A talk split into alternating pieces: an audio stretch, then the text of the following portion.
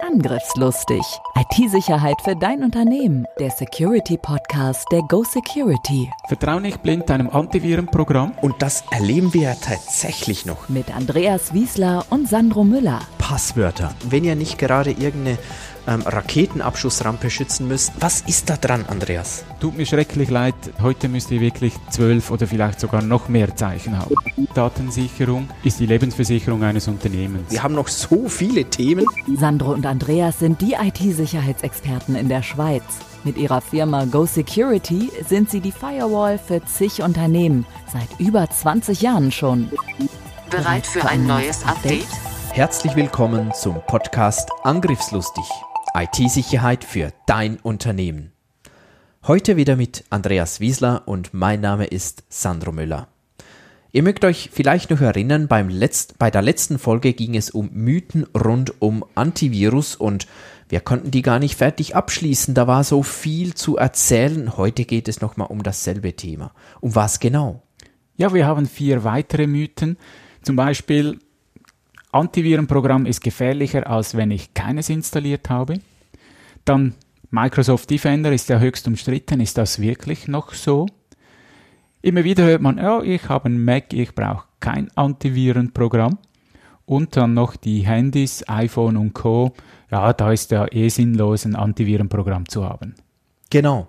Ja, dann starten wir mal mit dem ersten. Antivirus ist gefährlicher als kein Antivirus. Woher kommt das, Andreas? Für die, die das noch nie gehört haben, hä? Ja, Technik ist so komplex geworden, wenn du heute so ein Programm installierst, ist das nicht mehr ein paar Megabytes, sondern das sind ja hunderte von Megabytes. Und entsprechend tief greifen die in ein System rein. Und das müssen die ja auch. Die müssen den hintersten und letzten Prozess de deines Computers anschauen und, und versuchen herauszufinden, könnte das ein Virus sein oder ist das ein legitimes Programm? Und wie man halt weiß in der Softwareentwicklung, Fehler passieren und da könnte dein Antivirenprogramm plötzlich eine Schwachstelle öffnen, die du vorher gar nicht gehabt hast. Es gab ja einen ganz bekannten Fall, da kam das Thema auch in der Allgemeinheit stark auf. Das war Anfang 2017, wo ein ehemaliger Entwickler von, von äh, Mozilla, glaube ich, ein, ein Firefox-Entwickler, ähm, sich geäußert hat und auch ähm, erzählt hat oder behauptet oder wie man das auch immer sehen möchte, dass sie teilweise ähm, angewiesen wurden, ihr Programm, also den Browser, äh, unsicherer zu machen, damit der Antivirus noch mitkommt. Also sie mussten auf gewisse Sicherheitsmechanismen verzichten, damit der Antivirus arbeiten kann. Und da kam das das erste Mal so richtig in der Öffentlichkeit und war das Bewusstsein auch ein wenig da, hey, Antivirus könnte auch Probleme machen. Gerade wenn man die News verfolgt, äh, ist das allen Großen schon mal passiert, dass da plötzlich eine Schwachstelle drin war, die vorhin gar nicht da war. Und dann kommt natürlich schon, ja, hätte ich kein Antivirenprogramm gehabt, dann wäre ich sicher gewesen. Nur es gibt ja auch Fälle, wo Menschen einen Autounfall überleben, weil sie nicht angeschnallt waren eine gefährliche Aussage. Die hören jetzt sicherlich nicht alle gerne, aber natürlich kann das der Fall sein. Ja. Das heißt jetzt aber nicht, ich soll mich nicht anschnallen. Nein, weil, weil durchs Anschnallen viel mehr Unfälle verhindert wurden als durchs Nicht-Anschnallen. Richtig, und ich denke, äh, auf was ich hinaus will, dass es hier so ein bisschen ähnlich ist, nur weil es Einzelfälle gibt, ähm, finde ich das gefährlich, dann allgemein zu sagen, nee, kein Antivirus, weil der könnte ja. Nichtsdestotrotz, dass die Thematik mal auf den Tisch kommt, das finde ich richtig und das finde ich gut, weil ähm, da passiert schon auch nicht immer nur Gutes, wie du schon angedeutet hast auch. Ja, gerade Viren verbreiten sich äh, so schnell. Wir hatten ja das letzte Mal von einer Milliarde Viren und wie schnell, dass jeder selber ein Virus programmieren kann. Und wenn du in der Hektik bist und du öffnest einfach irgendein E-Mail, einen Anhang und schon ist es passiert. Und genau dann helfen eben Antivirenprogramme. Wenn du keines hättest, reagiert überhaupt nichts. Du kannst nicht einmal merken, dass da was war. Und sonst hast du zumindest die Chance. Es wird immer Einzelfälle genau. geben, wo das äh, auch umgekehrt ist. Und was ich immer auch gut finde, um sich das vorzustellen, noch, wenn ihr äh, ein Firmengebäude habt und dort einen Wachdienst, der in der Nacht, am Wochenende, wie auch immer euer Gebäude schützt, ja, damit die das richtig schützen können, brauchen die auch Schlüssel zu allen Gebäudeteilen. Also braucht ihr auch ein großes Vertrauen zu diesen Personen und die könnten das auch missbrauchen. Und so ähnlich ist es doch eigentlich mit Antivirus. Also die haben schon sehr hohe Rechte im System. Genau. Gerade das Beispiel mit dem Wachmann. Es kann ja auch mal sein, dass ein schwarzes Schaf unter den Wachmännern ist und plötzlich da äh, Akten rausträgt. Und das könnte beim Antivirenprogramm eben auch der Fall sein. Das wäre dann direkte Antivirenhersteller, das hoffen wir jetzt mal weniger, aber zumindest, dass eine Lücke dann offen bleibt und darüber wieder was passiert. Der Wachmann vergisst quasi, die Tür wieder abzuschließen, genau. könnte man sagen. Ja, der genau. wurde nur darauf trainiert, trainiert, die Tür aufzuschließen und nicht mehr abzuschließen. Correct. So könnte das passieren. Ja, das zweite Thema, das wir immer wieder hören. Microsoft hat ja bereits seit Windows Vista ein Antivirenprogramm integriert. Das kam da mit dem Service Pack 2 dazu, wurde dann immer weiterentwickelt. Heute heißt das der Microsoft Defender und der hat einen ganz, ganz schlechten Ruf. Der hat wirklich einen schlechten Ruf.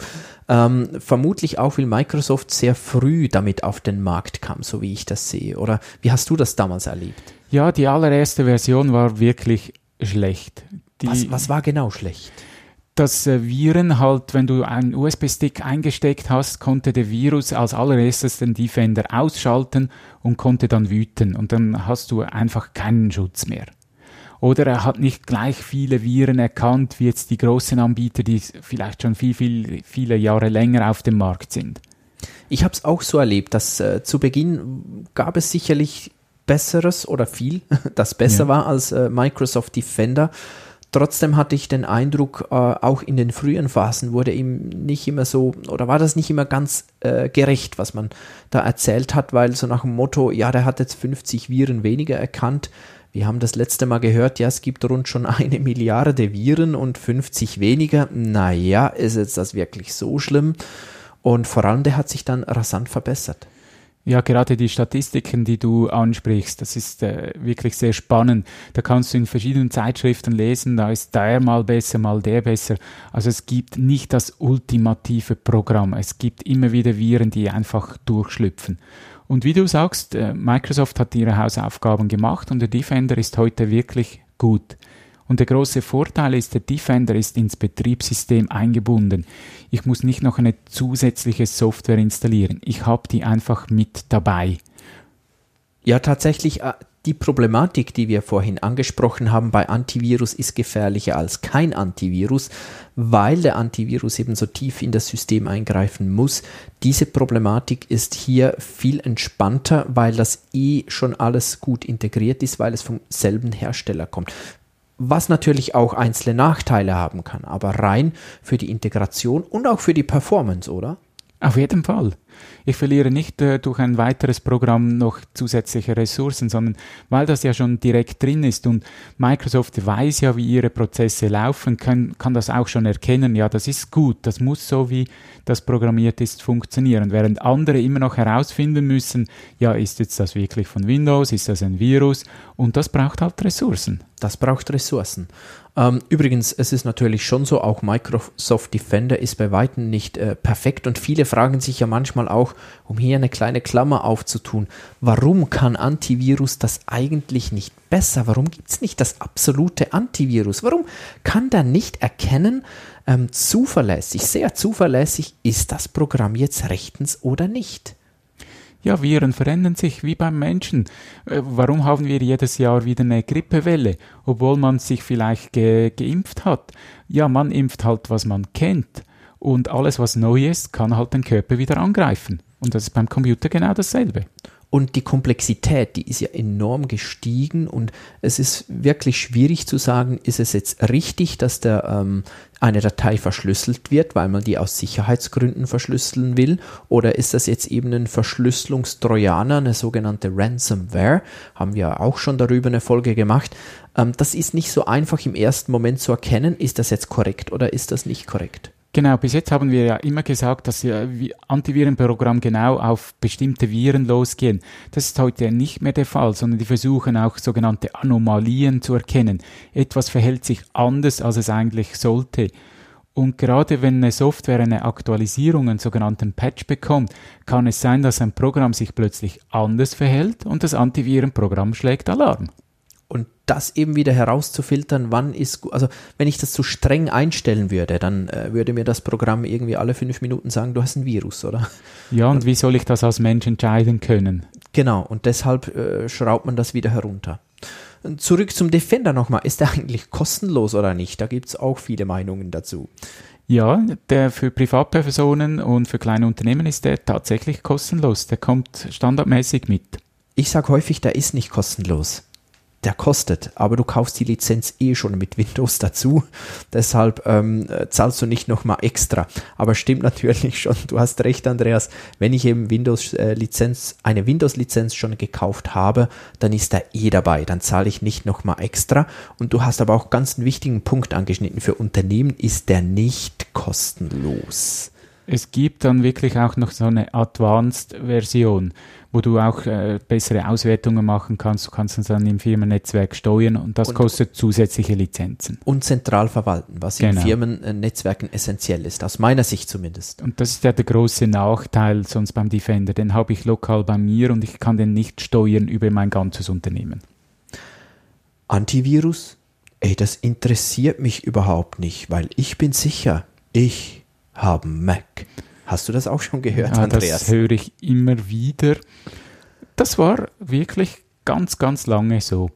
Weil Macs hatten nur wenige, also in den Schulen hatte man die Macs äh, gekannt, so Anwendungen.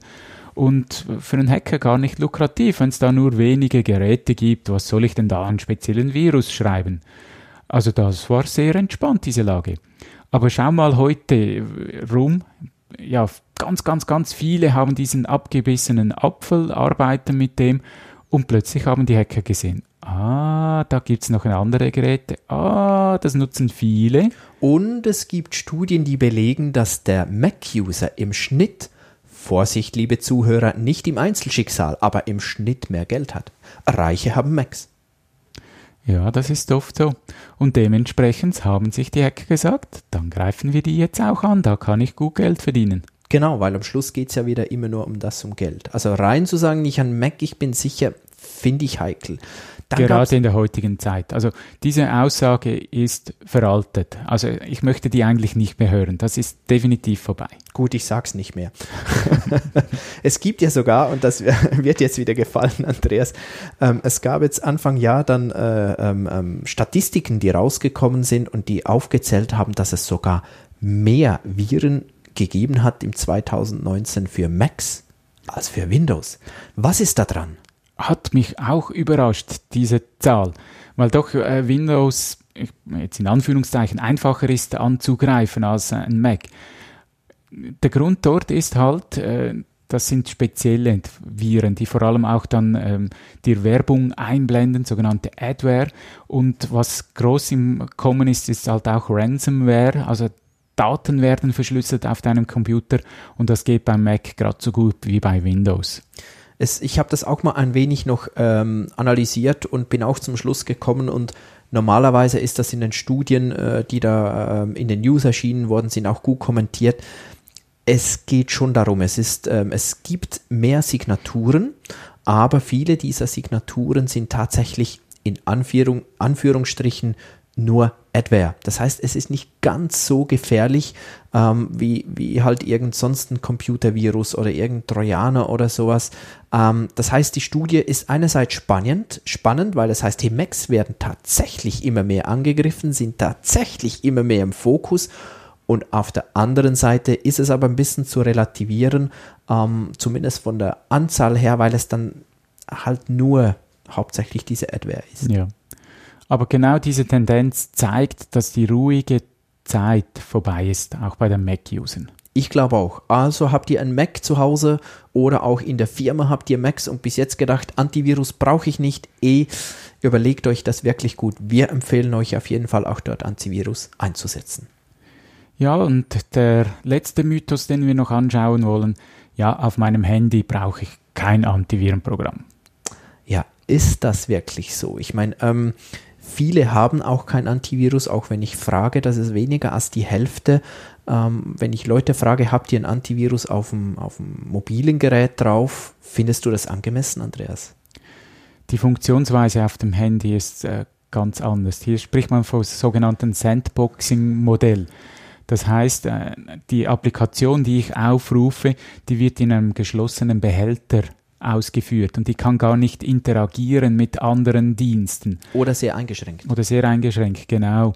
Und dann sagt man, ja, wenn ich jetzt ein Antivirenprogramm habe, kann ja das gar nicht in diese Büchse reinschauen, was in diesem Programm macht.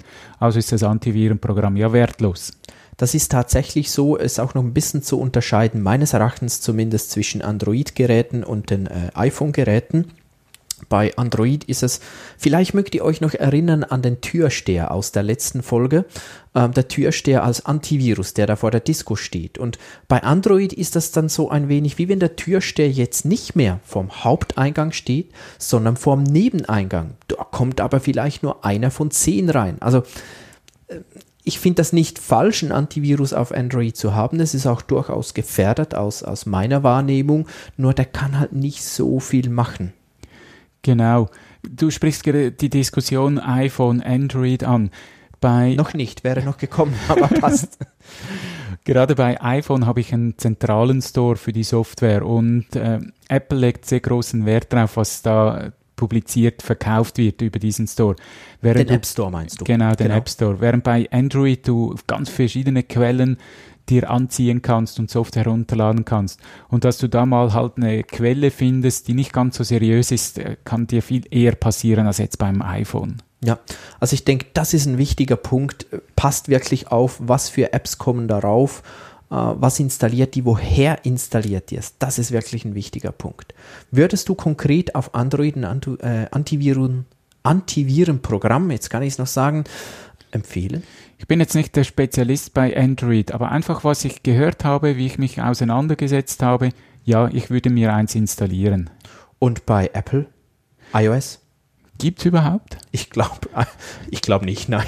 Ja. Oder zumindest nichts, das sich wirklich als Antivirus bezeichnen könnte. Genau, also mir ist keines bekannt. Ähm, wenn jetzt die Technik versagen würde, ja, dann würden sicher Hersteller reagieren und da eines anbieten. Die Gefahr ist da, dass ich mir auch auf dem iPhone ein Virus einfangen kann. Ganz also klar, ich ja. kann mich nicht zurücklehnen und sagen, mir passiert jetzt überhaupt nichts. Aber im Moment ist es noch der falsche Zeitpunkt, dass, ich, dass wir uns hier Gedanken machen können, weil es einfach ein geschlossenes System ist.